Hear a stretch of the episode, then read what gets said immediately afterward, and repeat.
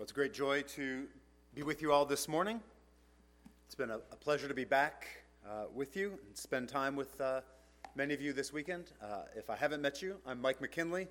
Uh, I pastor a church called Sterling Park Baptist Church in the Washington, D.C. suburbs. Uh, I am uh, grateful to be here, grateful for the privilege of bringing God's word, grateful for all that God is doing in and through this church. I'd like to start this morning with a question and that is wouldn't it, wouldn't it be great to see God? Wouldn't it be wonderful to be in God's presence? So, for centuries of Western thought and for much of uh, the time of Christian theology, this was the highest goal towards which anyone could strive. So, if uh, you ever found yourself in school required to read uh, Dante's Divine Comedy, Uh, you might know that it all moves towards this final vision of God in all of his beauty and all of his love. So, after Dante travels through the imagined horrors of the inferno and then the purgatory, Dante finally, the very end of this sort of three part work, beholds God and he calls him the love that moves the sun and the other stars. So, the great English poet T.S. Eliot, he calls Dante's words there the highest point that poetry has ever reached or ever could reach. And I'm definitely not smart enough to argue with him. I think Dante was onto something. There's, there's a deep longing in the human heart to be in the presence of God, even if we don't know it. I think it makes sense if you think about it. If you're familiar with the storyline of the Bible, Adam and Eve, uh, the first humans, were created in order to, to live in the immediate presence of their Creator. So you remember, God was with them, He walked in the garden with them. So, David, King David, prays in the Psalms, in Psalm 17, verse 15. He says, As for me, speaking to the Lord, I shall behold your face in righteousness. When I awake, I will be satisfied with your likeness. Centuries later, the Lord Jesus promised that great reward for some people. Matthew 5 8. Blessed are the pure in heart, for they shall see God. Wouldn't it be great to see God, to be in his presence? There is another side to the story. When Adam and Eve, those first humans, rebelled against God, one of the consequences of their sin was that they were removed from his presence. They were cast outside the garden, and, and angels were, were placed at the gates with a, a flaming sword that turned in every direction, saying, you're, you're not allowed to be here anymore. They were morally and spiritually unworthy. They were no longer qualified to be in the presence of a holy God. It was also for their own safety. It's simply not safe for sinful people to be around the holiness of God. As the storyline of the Bible continues on, there are times when we see human beings have some kind of experience of God's presence. And it's interesting how they react. So, in the days of Moses, God met with his people at Mount Sinai. In Exodus chapter 19, the Lord descends on the mountain in fire, and he warns the people don't come near or else you're going to die. The mountain is consumed with smoke, and there's thunder and the blasts of trumpets. And so the people of Israel, they beg Moses that you go talk to him on our behalf. They were terrified by the presence of God. Or you might remember in Isaiah chapter 6, where the prophet has a vision of the Lord in the temple, surrounded by angels, praising his holiness. And, and Isaiah, it's funny, he doesn't have the same response that Dante imagined.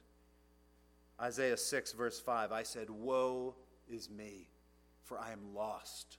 For I am a man of unclean lips, and I dwell in the midst of a people of unclean lips. For my eyes have seen the King, the Lord of hosts. Ezekiel chapter 1 records a vision that the prophet has of God's glory. And he summarizes there in Ezekiel 128, he says, Such was the appearance of the likeness of the glory of the Lord and when I saw it, I fell on my face. Right? Just the appearance of the likeness of the glory of the Lord was enough to knock the prophet down. In Luke chapter 5, Jesus performs a miracle where he loads his disciples' nets with fish. Right? And you think they'd be grateful. You think they'd be excited. Right? Let's go into business. But Luke 5 8 tells us that Simon Peter responded in this way. When Simon Peter saw it, this miracle that Jesus had performed, he fell down at Jesus' knees, saying, Depart from me, for I am a sinful man, O Lord. Each one of those cases, an awareness of being in the presence of a holy God is, is enough so that people can't bear it. Sinful people can't stand it. And so you have this tension in the Bible between the idea that the most wonderful thing you could possibly ever imagine doing would be to see God's face and to behold his presence. And then on the other hand, this idea that being in God's presence is absolutely unbearable for sinful people. Well, in our passage for this morning from the book of Jude, we're going to see how that tension in the Bible gets resolved. And at the risk of spoiling the ending, we're going to see that it's resolved in God Himself. Now, if you're familiar, this little letter of Jude, it's just one chapter, probably on just one page of your Bible. It was written to a church that had been infiltrated by false teachers. So Jude calls them certain people who had crept into the church unnoticed. And it seems that they were teaching that God's grace and God's forgiveness meant that you were free to live any way you wanted to live. So they were promoting all kinds of license and, and immorality in the church. And so at the beginning of this little letter, Jude encourages the church. He tells them to contend for the faith once for all delivered to the saints. He wants them to labor, to work diligently, to make sure that they held tight to the good news about Jesus' life and death and resurrection. Jude moves on to warn his readers about the judgment of God against sin and rebellion. Right? And in the, the passage immediately preceding ours for this morning, he, he urges the church to keep themselves in the love of God. And so let's turn now to Jude 24 and 25, the conclusion of Jude's little letter and see what the Lord would say to us. Jude 24 and 25. It says there now, To him who is able to keep you from stumbling and to present you blameless before the presence of his glory with great joy. To the only God, our Savior, through Jesus Christ our Lord, be glory, majesty, dominion, and authority before all time, and now, and forever. Amen. Now, as you look at those verses, you can see that Jude is telling us something about God. Right there in verse 25, he's talking about the only God, our Savior. It seems that Jude's particularly speaking here about God the Father, since he then immediately mentions the second person of the Trinity, Jesus Christ our Lord, in the very next phrase. And, and he tells us something very important about God there at the beginning of the passage. And that is, he tells us that God is able. He's giving praise here, and he says, To him who is able. So, what is God able to do. It seems that there's something that Jude's readers must have been nervous about. Uh, maybe they were worried that there was something that God couldn't or wouldn't do for them. And so Jude wants to tell them God is able. So, what is he able to do? I think in this passage we see two things, and that's going to be my outline. The two things we see in this passage that God is able to do. The first, Jude says, is he's able to keep you from stumbling. Now, to him who is able to keep you from stumbling. You can see, again, if you understand the context of the book of Jude, why this is so important. Jude is worried about these false teachers that have crept into the church and their potentially spiritually lethal threats to the well being of the congregation. So in Jude 12, if you have Jude open in front of you, he calls them hidden reefs at their love feasts right? A hidden reef, I don't know much about sailing, but that's not a good thing, right? A hidden reef, you're going to run your ship into it and sink. He says there in verse 4 that these teachers are designated for condemnation, and they threaten to, to drag others down with them. He compares them to, to the memory of famous spiritual disasters. So in verse 11 of Jude, he compares them to Cain and Balaam and Korah. In verse 7, he compares them to Sodom and Gomorrah. These were all people who experienced the judgment and the destruction of God for their sin and rebellion. And so Jude is acutely aware of the danger that's out there. The Christian life, if you're familiar with the scriptures, it's often conceived of in the Bible as a journey with a, a fixed destination. So in Matthew chapter 7, Jesus speaks in terms of paths. Right? He says, everybody's on a path. There's a broad, easy path, and it ends in destruction. Or Jesus says there's a hard, narrow path that leads to life. Right? Your, your life is a path with a destination. In 1 Corinthians 9, Paul tells the church in verse 24 to so run that you may obtain the prize. In 2 Timothy 4, verses 7 to 8, he reflects on the ending of his own life. He says, I have finished the race, I've kept the faith. He says, Henceforth there is laid up for me the crown of righteousness, which the Lord, the righteous judge, will award to me on that day, and not only to me, but also to all who have loved his appearing. You see, as Christians, we are all on a journey that ends either at our death or when Jesus returns, whichever comes first. And the goal here is not to finish as quickly as you can. Uh, the goal of this race is to get to the finish line. The goal is for us to so live our lives that we complete our course, that we make it across that line faithfully, that we receive the reward that our gracious God has promised to us. We want to finish our Christian walk faithfully, walking with the Lord, following Jesus. But the problem is, not everyone ultimately makes it. So Paul talks about those who shipwreck their faith. In 1 John, the apostle talks about those who went out from us and thereby revealed that they never were actually followers of Christ. Hebrews 10 talks about those who shrink back and are destroyed. And let's face it, every church sees people drop out over time. So I don't even have to really know much to be pretty sure that you've seen people in your midst before who seemed energetic and they seemed committed. They seemed like they were all in on following Christ, but then one day, for some reason, they just walked away. You've seen them perhaps give their lives over to sin or unbelief or certain false doctrines or simply to the cares of the world. Right? And this is a very real danger. Much of the book of Hebrews was written to help guard against such defections. Jude wrote this letter to protect the church from false teachers who would, who would cause this kind of spiritual train wreck. Jude's been writing to prevent his readers, and I think that includes us from getting tripped up like that. Jude wants us to avoid shipwrecking our faith. He doesn't want us ending up under the judgment of God like, like Cain and Korah and Balaam and Sodom and Gomorrah. And so he tells his readers contend for the faith because that's the only place where salvation can be found. He, he tells his readers keep yourselves in the love of God because perseverance in the faith requires effort. But now he gives us a different angle on this truth here in verse 24. He says, God is able to keep you from stumbling as you walk along your path. And here Jude uses a different word. He uses a different Greek word. In verse 21, if you look up there, uh, he tells his readers to keep themselves in the love of God.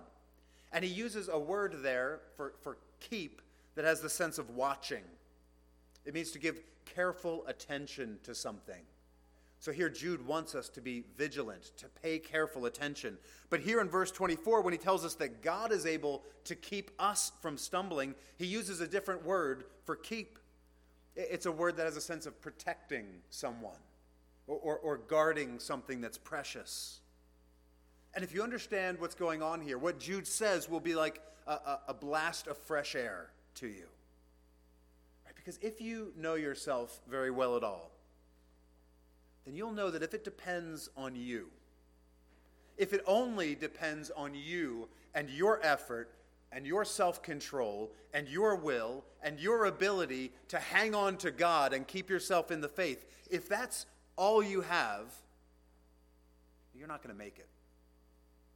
Your ultimate confidence is not in your own ability to persevere in the faith, but in the fact that your Heavenly Father is able to keep you from stumbling. Jude's telling us here that He is the one who's able to protect you and keep you. Right? This is why at the end of our service, we, we don't sing, I will hold me fast.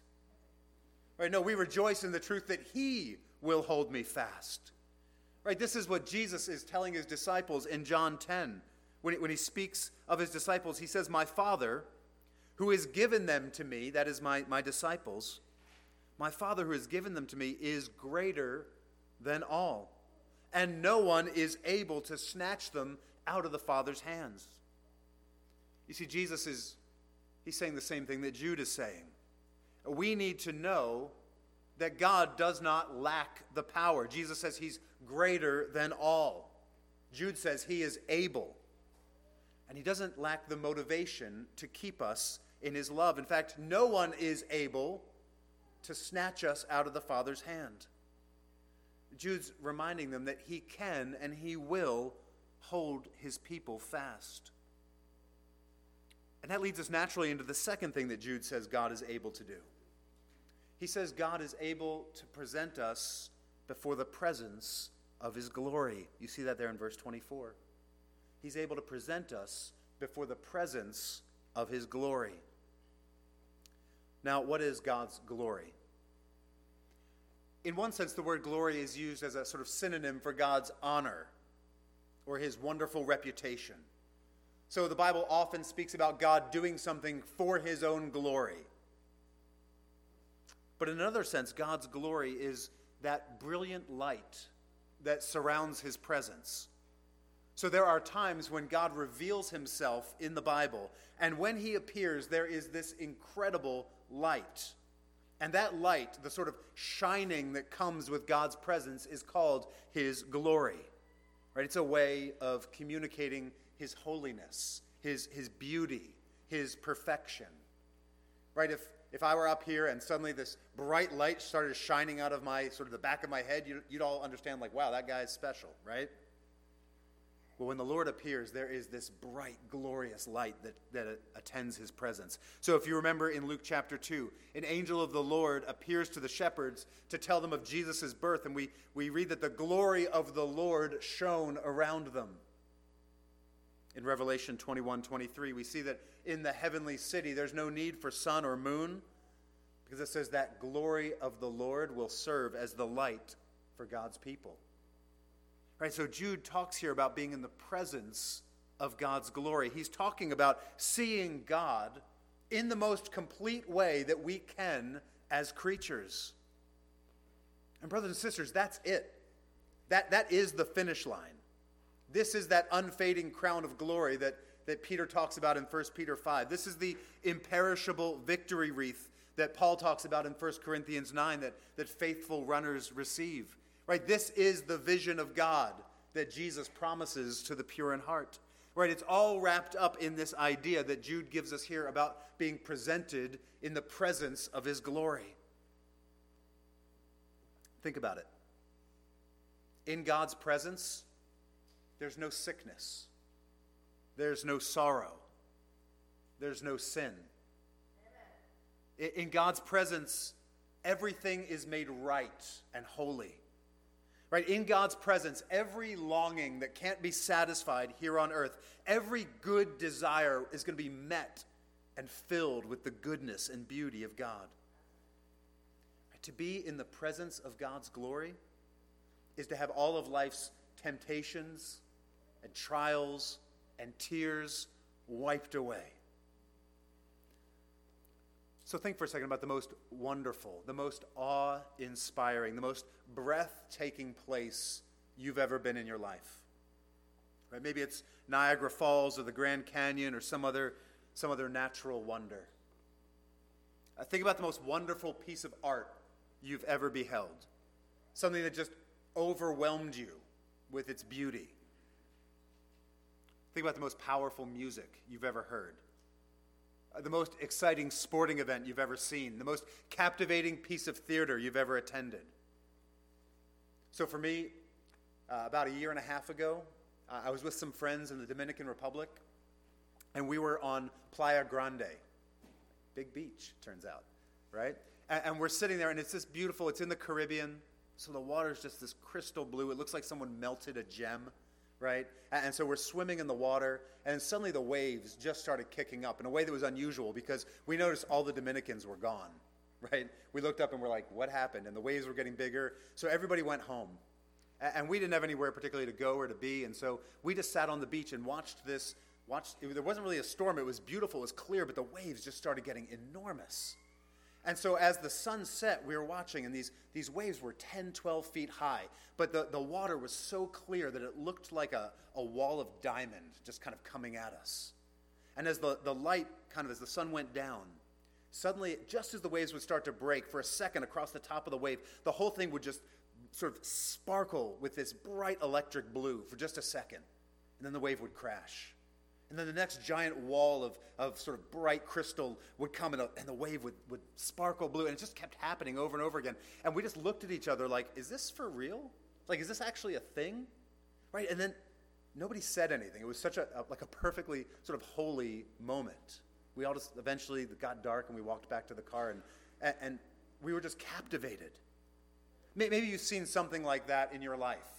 Maybe you've seen something that just took you to a place beyond yourself and made you realize just how small you are and just how real something much greater and awesome than you really is. Okay, so whatever it is for you, get it in your mind for a second. And now just think, just realize that whatever that thing is for you, it is just a tiny, derivative splinter of the beauty and the power and the glory of the one who created it right, standing in the presence of God's glory, it will be far more wonderful than any poet could ever describe. It, will be far more moving than the most skillful musician could ever point us to, than the best artist could ever capture. Uh, no wonder Jude says there that we will be standing in the presence of God's glory, he says, with great joy. Not just joy, great joy. To be in the presence of God's glory is to be overwhelmed with his goodness and beauty. Right? Don't, doesn't your soul long for that? But there's a problem. How can we stand in the presence of his glory with great joy? Or as we thought about earlier, when sinful people are in the presence of anything near the glory of God, they come completely unglued. Right? The experience of the Israelites at Sinai, Isaiah, Ezekiel, Peter, they did not have great joy in the presence of God. It was more like personal disintegration. So, how is it that Jude tells us that God is able to present us in the presence of his glory with great joy?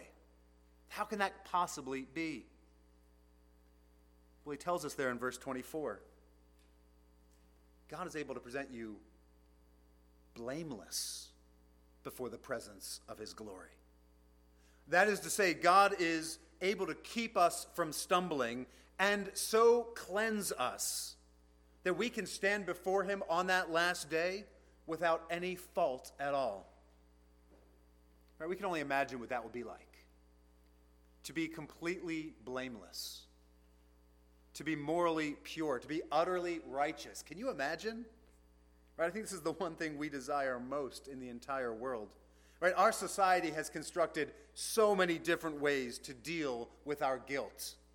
Right? We have just tried to redefine right and wrong. Right? We have tried to set ourselves adrift from any kind of moral standard because if there's no standard, then I can't fail to meet it. And if I don't fail to meet it, I don't have to feel guilty. But it turns out it doesn't work. There is something of the image of God in all people. There is a conscience testifying against us. And so, even as people are out there living their own truth, they're being crushed by guilt and shame, a sense of never measuring up, of never being enough. And so, it's common to walk around with this sense of guilt for the things that we've done, for the things we haven't done, for the ways that we've failed people, for the ways we haven't even met our own standards, if we're being honest. Right? If you've had the opportunity to be a parent, right? Just, just think about that for a second. Right? The only people I know who feel good about how they're doing as parents are 20 something people who don't have kids yet, right? They've got the advice, they know what they're doing. They know the catechisms they're going to use, when they're going to start baby Latin, right? They've got it all figured out. But you see, they have a couple kids, right? And you see one day the look in their eye and you realize they've joined the club, right?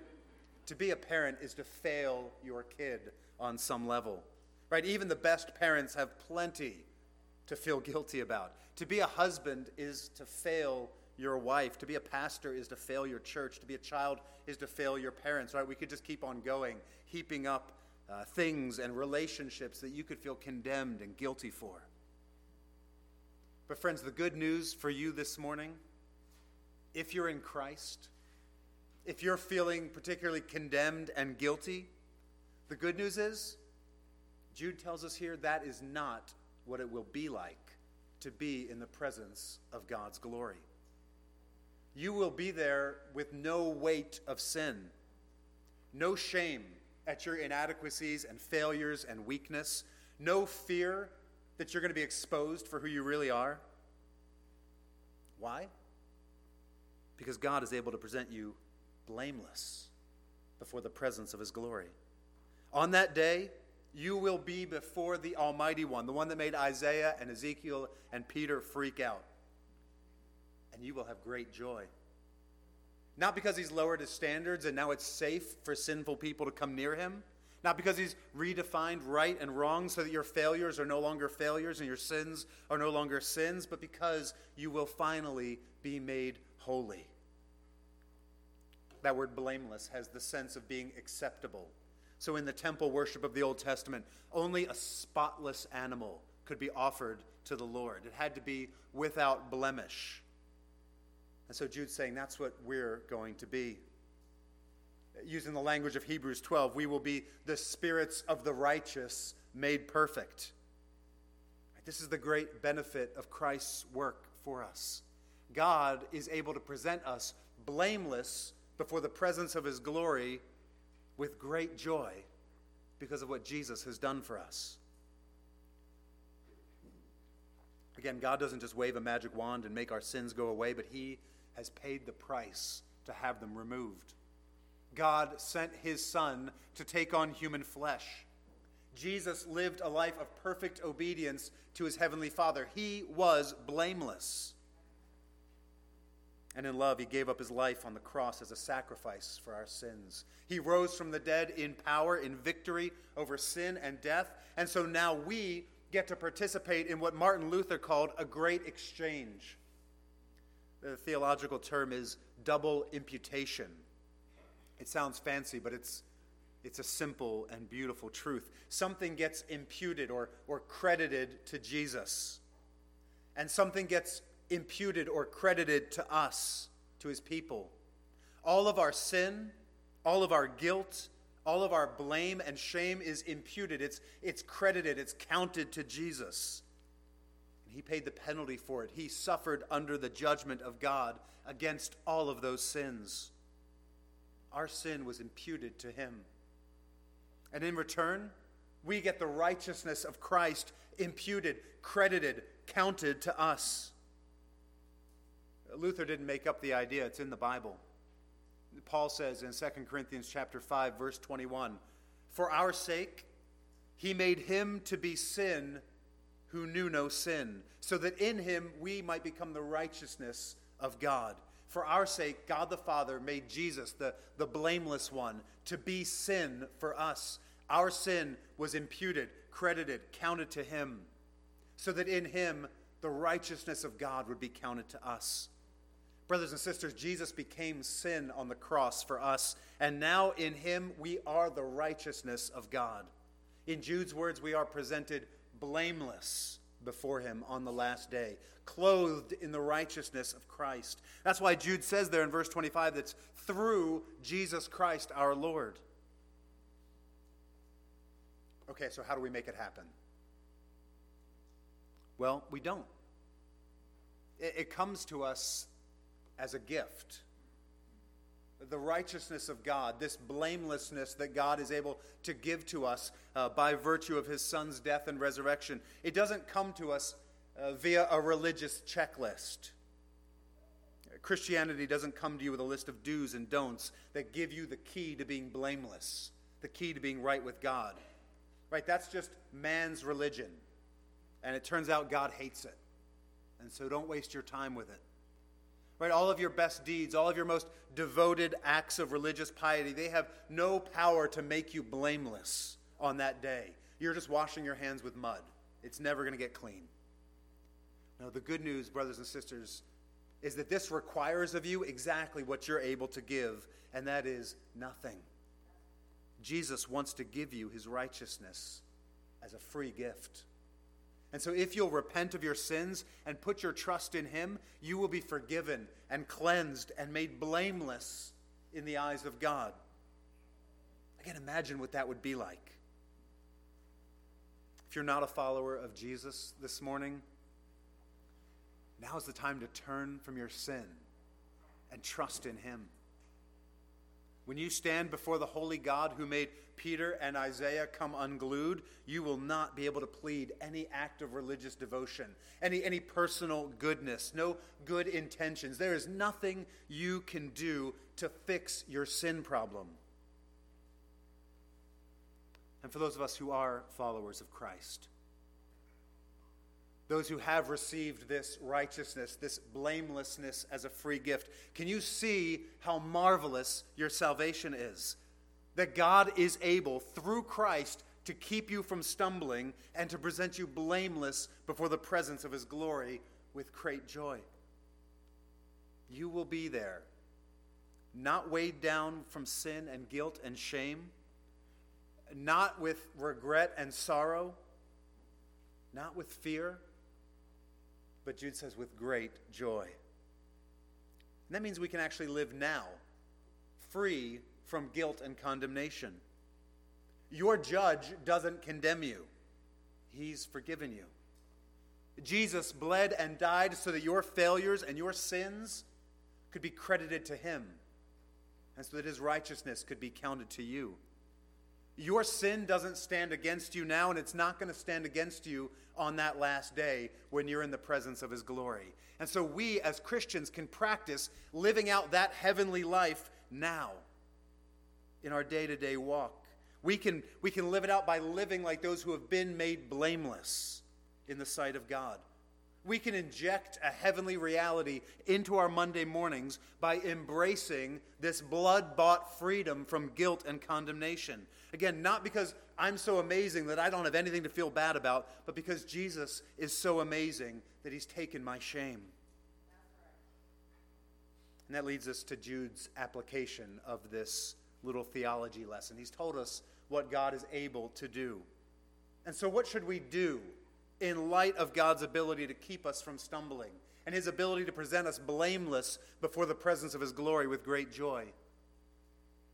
Well, in a sense, nothing. There's no imperative here, there's no command. There, there's, there's nothing that you need to go do. Instead, what we have is Jude's example.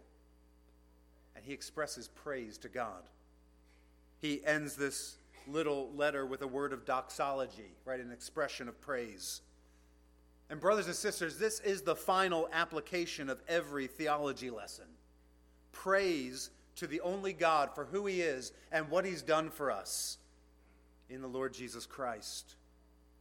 Look at the words that Jude uses there. He says, To the only God, our Savior, through Jesus Christ our Lord, He says, Be glory, majesty, dominion, and authority. Right? Glory to God. Glory in that first sense that we talked about earlier honor, praise. He says majesty, God's greatness over everything, dominion, the, the arena in which God reigns and, and in which his reign is expressed, it's limitless. Authority, God rules over all. To him be glory, majesty, dominion, and authority. To be clear, Jude's not suggesting we give those things to God, he already has them. He's not in any way dependent on me to make him glorious. Uh, I don't contribute to his majesty, his dominion, or his authority as if he lacked something. No, Jude is inviting us as followers of Christ to bring our thoughts and hearts and affections in line with the amazing reality of God's being. Jude is inviting us to respond to the truth of God's character and his salvation. That's why at my, my home church that I serve, we often end our Sunday mornings with these words. I think we're going to do that this morning. Right? It's not because we're looking around trying to figure out something that sounds kind of religious and spiritual to say at the end, because otherwise it's just kind of weird. People get up and go watch football. No, no, the natural, normal, proper response to God's character and his salvation is for us to praise him. Right? Whatever it is that you're looking at in Scripture, whether it's God's justice, his wrath, his mercy, his patience, the end result, if you've understood it, should be praise in your heart if not, you haven't understood it, or there's something wrong with your heart. When we hear something about God, you can tell if you've really, if you've really gotten it. Because if you've understood, somewhere in your heart will be some version of to him be praise, to him be glory, majesty, dominion, and authority. Right? That's why Jude sort of zooms out there in verse 25. He says, God deserves all of this praise before all time. Right? God has always been this glorious. This is nothing new. Eternity past was filled with the glory, majesty, dominion, and authority of God. And Jude says, now. Right, this is where we come in. This is why you gather on Sunday mornings. Right, according to Hebrews 12, when we come to worship, we are spiritually joining in with the worship of innumerable angels in festal gathering, the, the very worship service that's taking place in heaven at this moment. And Jude says, forevermore. Right? The business of the universe for the rest of time is praising God. His glory extends into eternity future. His praise will never be extinguished. And here's what I've noticed as people grow in Christ, as they mature as followers of Jesus, they are more and more consumed by and captivated by the glory of God. Right? Difficult situations in their lives become less about them and more fodder for God's glory. Right, Lord, this is difficult, but you're good. You're worthy of glory. Help me to honor you in this trial if you have appointed it for me. Seasons of great blessing become opportunities to praise God for his kindness. Lord, why are you so good to someone like me? Help me to receive your gifts in a way that honor you and glorify you. So, brothers and sisters, as you head out into the world this week, let this doxology focus you because you were made for worship. Right? You might not feel like it, but it's true. The only choice we have is between the worship of God and the worship of idols, but we will worship. Whatever it is that you give your, your life to, whatever it is that gives your life hope and meaning, whatever you put your trust in, whatever gets you out of bed in the morning, whatever thrills your soul most, whatever it is you can't live without, that thing or things, those things occupy, they own, they have the worship of your heart. Right? Each and every human being is on a quest to find something worthy of worship. I don't even need to know you to know that's true. Your day today will be ruled. Your tomorrow, your eternity will be ruled by the worship of your heart. And so today you're going to go home and maybe have lunch with friends, maybe spend time with family. Maybe you'll watch a ball game, take a walk, read a book, take a nap. Whatever it is, tomorrow you'll go to do whatever it is you do during the week. And you're either going to do those things in the hope that it's going to be enough to make you happy. That it's going to be enough to sustain you and get you through the day. You're going to invest your worship in those things, in those people. Right? And, and you're going to find that when things go wrong, and when people disappoint you, or when you mess up, as you inevitably will, you're going to feel like you've lost everything. Or if things go really well, and you get everything you want, and you're killing it at work, and marriage is great, and you got a big house, and you have a nice car, and you find yourself at the end of the day not actually satisfied. And you're really left thinking, I guess I just need more. eventually anger or despair or frustration or depression will kick in, depending on your temperament and personality. Or you can do all of those very same things with the conviction that God is worthy of your praise and honor. And so everything you do is directed towards Him with gratitude and submission and praise. And in doing them, you will find them joyful. And when things go wrong, you'll be okay because God's never gone wrong. Church, this little two verse doxology is such good news. God is able to keep you from stumbling.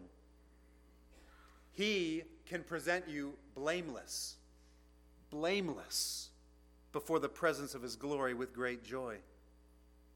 And so now, our lives, our hearts have someone worthy of worship, worthy of glory, worthy of majesty, worthy of dominion, worthy of authority, before all time, and certainly now and into eternity.